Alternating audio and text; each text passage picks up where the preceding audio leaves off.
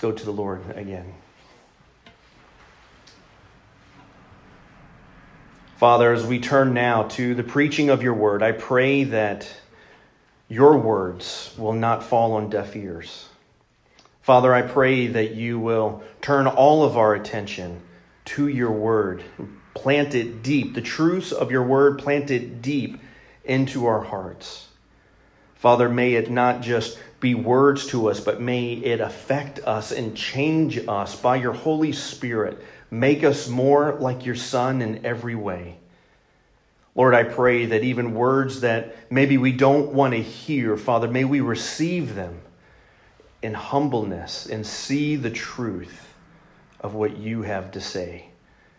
Lord, I pray that your love will be felt today and we will experience a renewing in our hearts and the love that you've given us so freely, we return to you by your help.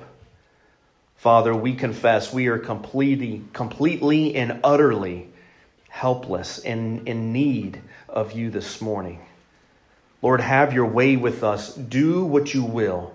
Make us the people you have us to be. In your Son's name I pray. Amen.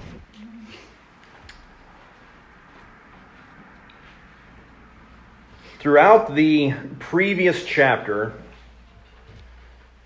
Paul has been on this theme of honor, this honoring one another in the church. Remember that Paul has already told us what this letter is all about back in chapter 3, and he's telling how one ought to behave in the household of God. And he's been doing that. He's been explaining that with this theme of honor. Those older than us should be respected. The widow is worthy of honor. Last week, Paul spoke about elders and said they're worthy of double honor. Today's passage is also about honor, and it's addressed to a group of people in the church at that time that was a large growing section of the church. Paul addresses them as bondservants or slaves. They're bondservants or slaves. Paul tells them that the master is worthy of all honor, continuing this ongoing theme about honor. But what Paul speaks to today it seems completely foreign to us, doesn't it? None of us are slaves or, or masters. This is a relationship that we may think that we don't connect with. It's important to know as we go forward that in Paul's days, slavery was not like what we understand or what we know about here in America. We should not take what we understand, what happened here, and transfer it back to Paul's day in Ephesus. Our history, American history with slavery, includes the horrible slave trade, the haunting enslavement of one group of people, and a terrible civil war to determine their freedom and their future. American slavery was based on race and it was generational back in Paul's day, the slavery that he's writing to was not on the basis of race, and it was not automatically generational. It is estimated that approximately 60 million slaves lived in the Roman Empire at that time. As much of one third, as much as one third of the population of Ephesus, where Timothy is, where Paul is writing to, to that church, as much as one third of the population there were slaves. Some in the Ephesian church were slaves. Others in the church were slave owners. Some even were maybe both, both a slave and a slave owner. Many in the church were slaves or former slaves. By the time Paul wrote this letter, it's good to know that radical changes had already occurred by that time to improve the treatment of slaves. Under Roman law, slaves could work themselves free, and very few slaves remained enslaved in their old age. A slave at that time could own property and even own other slaves. You could be a slave yourself and you could own other slaves. Slavery did not determine a person's social class in that day. From the outward appearance, even, you could not tell who was and who was not a slave. It'd be hard to determine who, who was the slave and who owned slaves. A slave in that time could be a merchant, they could be a government official, they could own their own business. And selling oneself into slavery was in fact a, it was a common means to gain Roman citizenship and to have entrance into upper society. You wanted to move up in that culture, you could have, and many did, sell yourself into slavery, into the upper class, to, in order to be considered part of that upper society. This is nothing like what we experienced in this country. They cannot be compared. They are apples and, and oranges. One was economic, and the other was racial. That does not condone the slavery in the past. Okay, I'm, I'm not doing this to say what Paul is writing to is okay. We just need to understand that when he's talking to slaves and to masters, that there was a difference. It is not just a one for one. It is unchristian to own another person. Okay, we need to understand that and lay that out there. I'm just trying to help us see that there was a difference. There were many evils of slavery in the ancient world. Now, while we don't have here Paul condemning slavery, it seems like he's he may be talking to it as if he, he wants it to continue and how to do it rightly. He's not condemning slavery in our passage, but he does in another letter. That's important to note also. In 1 Corinthians chapter 7 verse 21, he says freedom is more preferred. And even earlier in our own letter here in 1 Timothy chapter 1 verse 10, Paul condemns enslavers. These were men who sold another person into involuntary slavery. Do you hear the difference? In Paul's day, most of these slaves were voluntary by that time with all of the changes and the reforms that, that were going on. And he's condemning enslavers who would force people into involuntary slavery.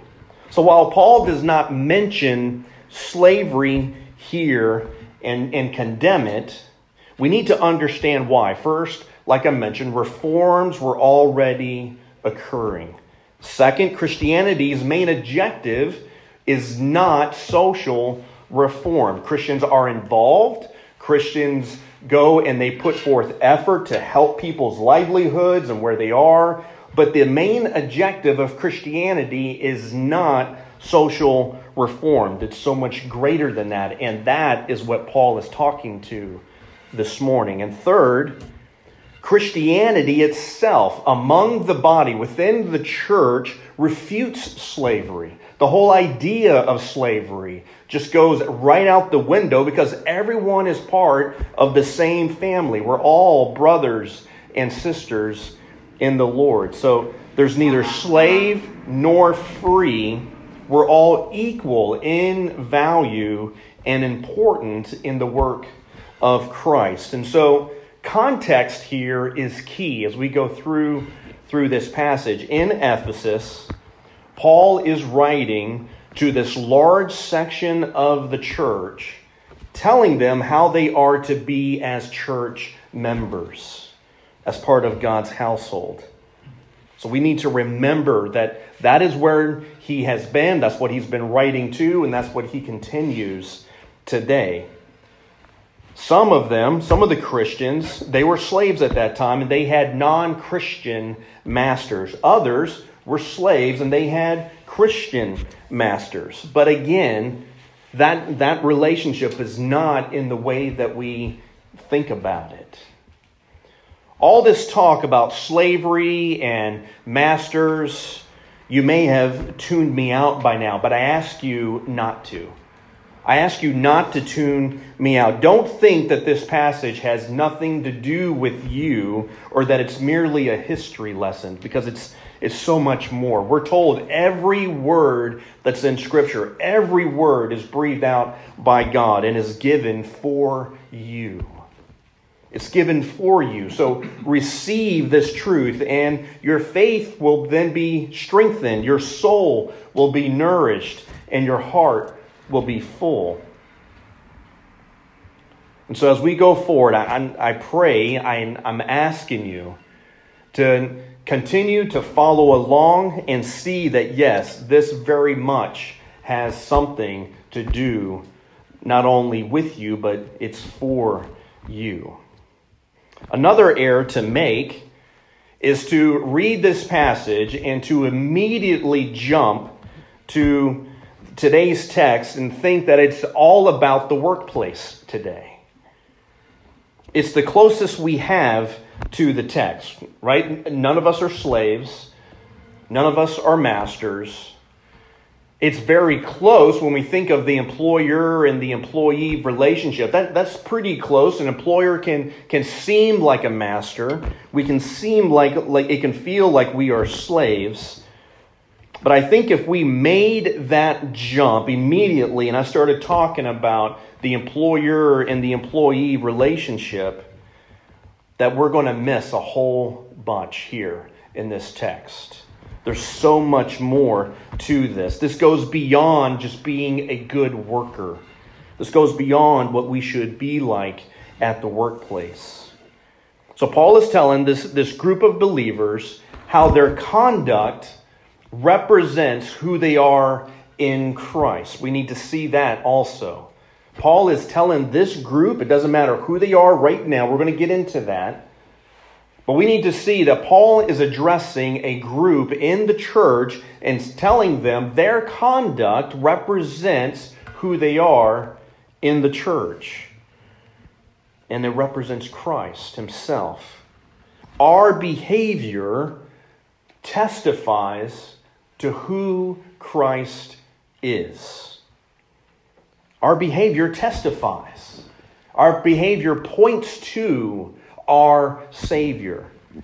And it shows what the church is all about. And so, for the sake of the gospel, for the sake of the gospel and for the glory of Christ, we must be concerned with the mission that we've been given as the church body.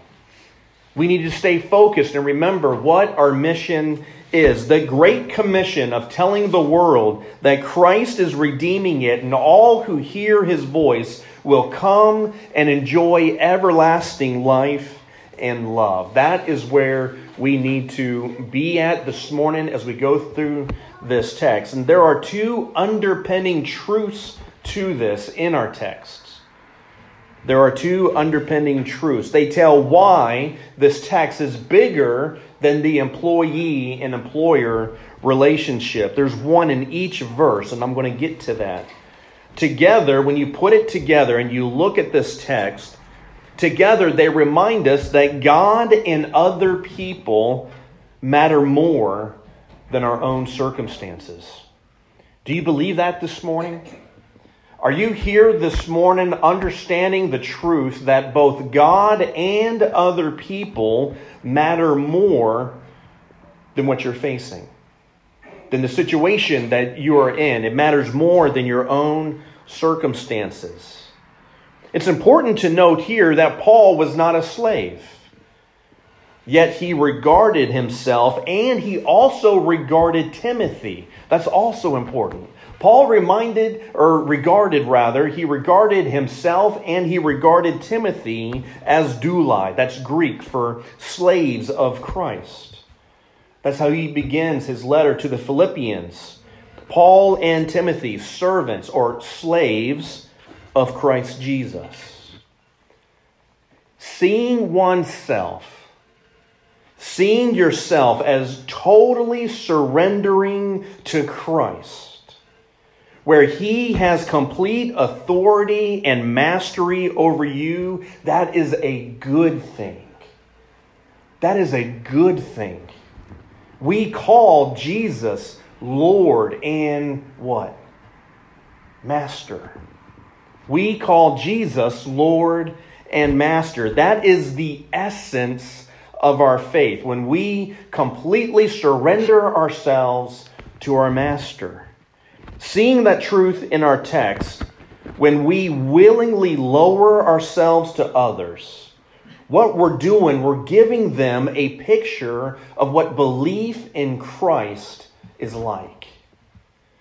The institution of slavery doesn't do that, right? Paul is not here. He's not condemning the institution in this passage. I've shown you in other places where he says it has no business in the church.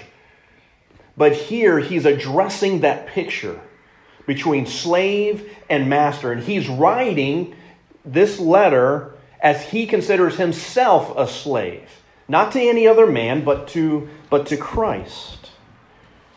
Whether forcefully or for gain of some kind, the institution of slavery can't give that, that right picture.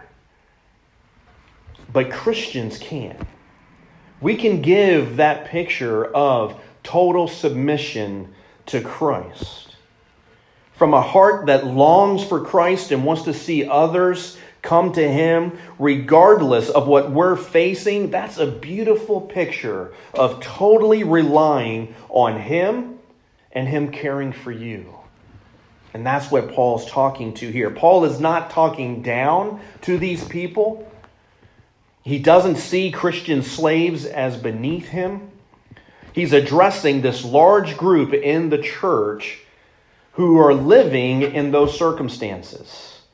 Him addressing all there in verse 1 signals this enslaving to Christ is the same for every person who is under Timothy's pastoral care. He's not classifying them, he's recognizing where they are He's recognizing what they are faced with, and he's telling them how to give a presentation, how to live out this personal representation of the gospel. And he's relating to them as a fellow slave in Christ. And he wants their view to widen he wants their view of what they're facing and what all this is about, what life is about. He wants their view to, to widen out, and he wants their view to be lifted up, not to the masters, but to the heavens, where Christ reigns, where our master is. That's what Paul is talking to. He says in verse 1 give a good impression of the faith. That's the first thing we need to see here. That's your first note there with this outline. Give a good impression of the faith. That's what he's telling this large group of believers, showing the authenticity and the true reality of our faith is important. Faith is not just an internal conviction, is it? It is not just something we accept and we hold it inside. That's not faith. J.I. Packer gives insight on this. He says faith is a belief and behavior commitment to Jesus Christ. Faith is a belief and behavior commitment to Jesus Christ. In another source, Packer says the Christian faith is shaped and its nature determined entirely by its object. Just as the impression of a seal is shaped entirely by a die stamp that is pressed down on the hot wax. We, as followers of Jesus Christ, we are impressed with Christ. We have the imprint of Christ, and we ought to be now seen as belonging to Him. And thus, that then says we live in a way that our faith is shown to be real. that our faith is authentic. Faith is not just agreeing to a set of facts. That's not biblical saving faith. Just acknowledging that Jesus is real, for instance, that's not faith. Faith is responding to God's revelation intellectually and relationally. Faith is responding to God's revelation both in your head, acknowledging, yes, what God says about himself is fact, it's true, and it's receiving him in the heart that determines what you desire, what you want, how you then live. That's faith. If you focus on one or the other, if you focus more intellectually on the faith, or if you focus more relationally on the faith, you will end up somewhere other than real faith. It drives us in how we live and how we are in every way. Everything about us now belonging to Christ. Remember the context again. Remember the context that this verse is given while instructing the church how to live for Christ and behave as the household of God. Paul tells the church that honor is important. Why? Why all of chapter 5 and into here to, to chapter 6? Why is honor so important? It's because honoring Christ is important. Everything we do, all that we are, all that we think about, everything we say, it all points back to Him. And since that is the case, we can't get around that. That is the Christian life if it's that way, give a good impression then of your faith, so that others will see their need for Him also. So, this first part, when he's talking to these slaves, what he's saying is there's an evangelistic reason to honoring. It's evangelistic. But that's not all he says in verse 1. We give a good impression of our faith so that God's name and his teaching won't be reviled, it won't be slandered. To put it positively, honor those in authority over you for the sake of the name of God. That's the second point in the outline. Honor those in authority over you for the sake of the name of God. So that God's name and his teaching, our doctrine that he gives us, are revered and esteemed. Telling a slave to honor their master seems completely contrary to other parts of Scripture, doesn't it? It seems completely foreign to us but even beyond us right we could we could work our way and seek to understand that. But when you look at other parts of scripture this seems completely contrary. Paul why not just tell them to live as free men? Does it, we give a good impression of our faith so that god's name and his teaching won't be reviled. What about freedom in christ paul what about the freedom I have in Christ? It's that very freedom in Christ that's the foundation to what Paul is saying here. The freedom in Christ is the basis for what Paul is saying. The yoke of slavery is a tremendous burden. It's difficult and it's undesirable. It is a result of a fallen world. It's wicked. It's evil. Yet every person who's separated from Christ, they are in a worse position than that slave. That is where Paul is aiming at in this text. Yes, Paul condemns slavery in other parts of Scripture, but here he's looking at the evangelistic reason for that master, that non believing master. And he's saying Their soul matters, their eternal state matters. The yoke of slavery is horrendous. But those non believing people are headed to hell. That is what we need to see. See, it's freedom in Christ puts life in perspective.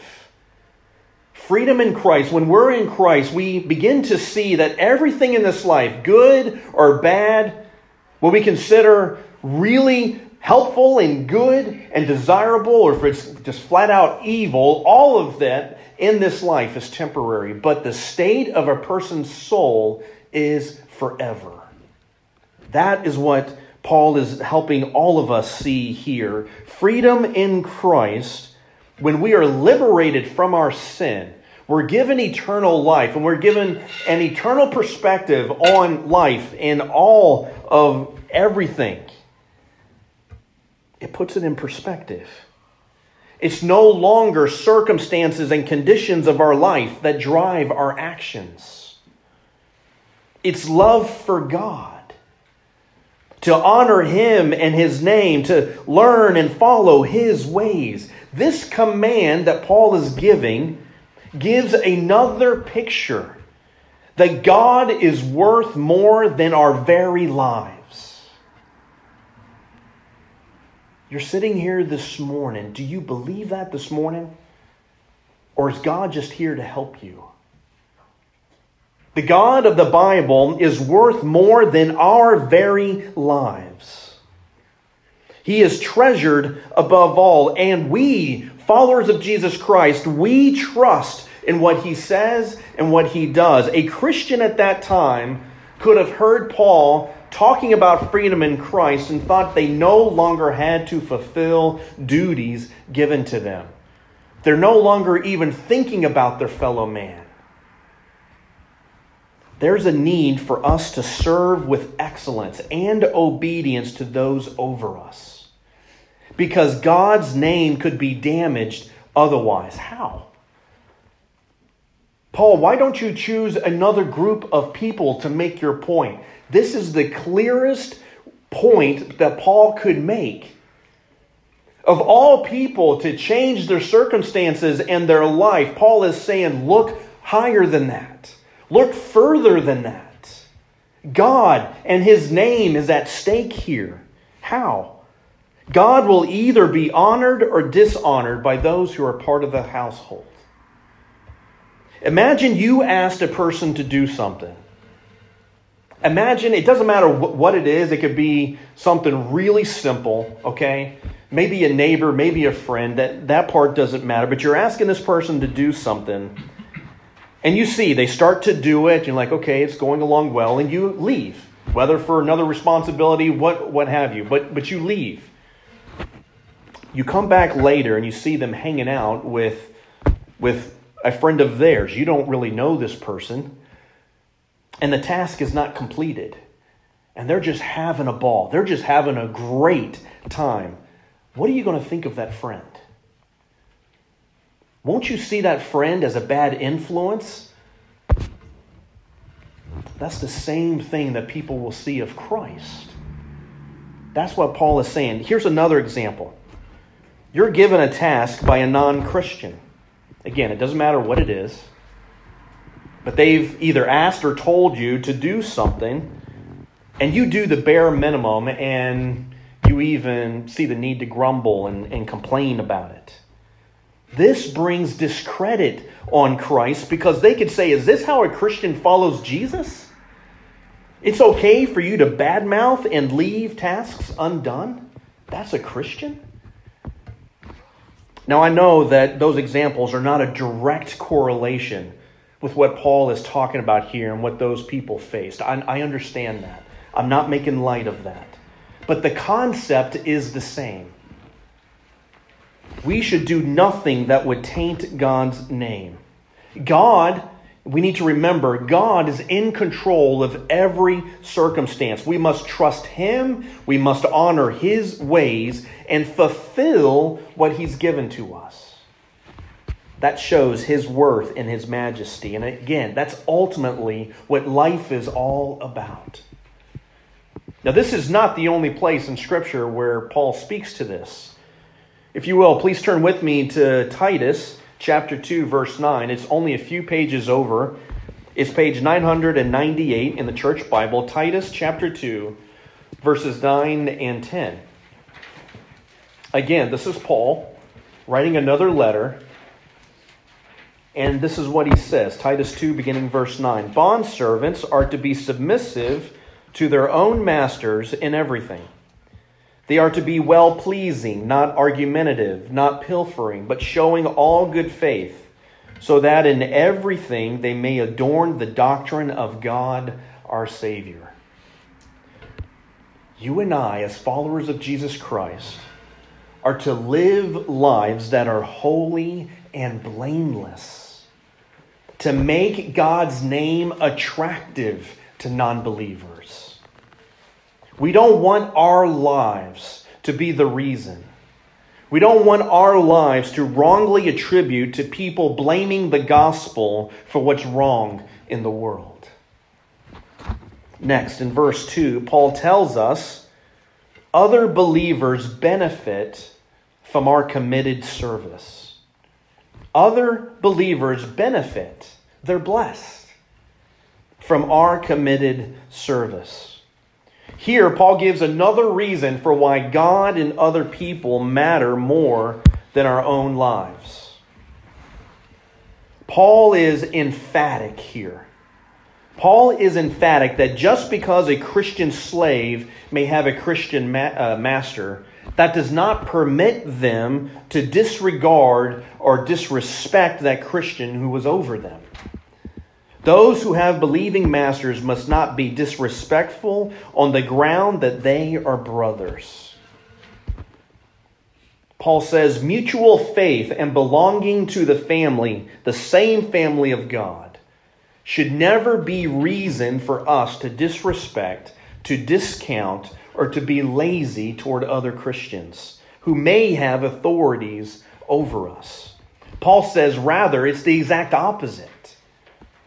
He says, rather, they must serve all the better.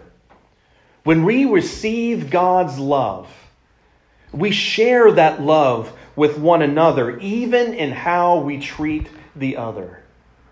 We have unity of faith, but different roles under God's sovereignty. That doesn't change. The gospel is at stake here again. Right? In, in verse 1, the gospel, God's name, and that person seeing the reality of what faith is, that was at stake with a believer and a non believer. This time, the gospel is at stake between two believers. Paul points to growing in the faith. He says they must serve all the better since those who benefit by their good service are believers and beloved.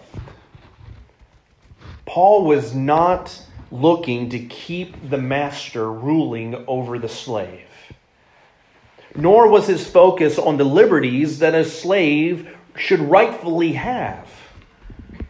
He talks to those both of those in other places, and I've talked about that. But that's not his point that he's getting at here. He appeals to serving other Christians in the way that Christ serves us. This leads others closer to Christ. When you serve a brother or sister in the Lord, when you're serving them, you're showing them more of Christ, and you're actually leading them closer and closer to Jesus Christ. They benefit from it, and it makes us more like Christ. So we benefit from it. Paul told the Galatians the same thing. For you were called to freedom, brothers. Only do not use your freedom as an opportunity for the flesh, but through love Serve one another in the Lord. Galatians 5:13. Paul used himself as an example to this in his first letter to the Corinthians. For though I am free from all, I have made myself a servant to all. Why, Paul? That I might win more of them. That I might win more of them. We should give good service to other Christians simply because they are brothers and sisters in the Lord. And we should work all the more for them, not take advantage of them not take of the relationship that we have. We're going to see each other in church. No. We should do this to show the family of God cares for one another sacrificially and to help each other grow in the faith. Paul then says, Teach and urge these things. We should take this, what we're hearing today, we should take them into our hearts. We should take them in our hearts, and we need to live this out, and we need to help fellow believers learn what this says and help them do it also. This will strengthen the body, it will build up the church. This word guides us into radical service of others.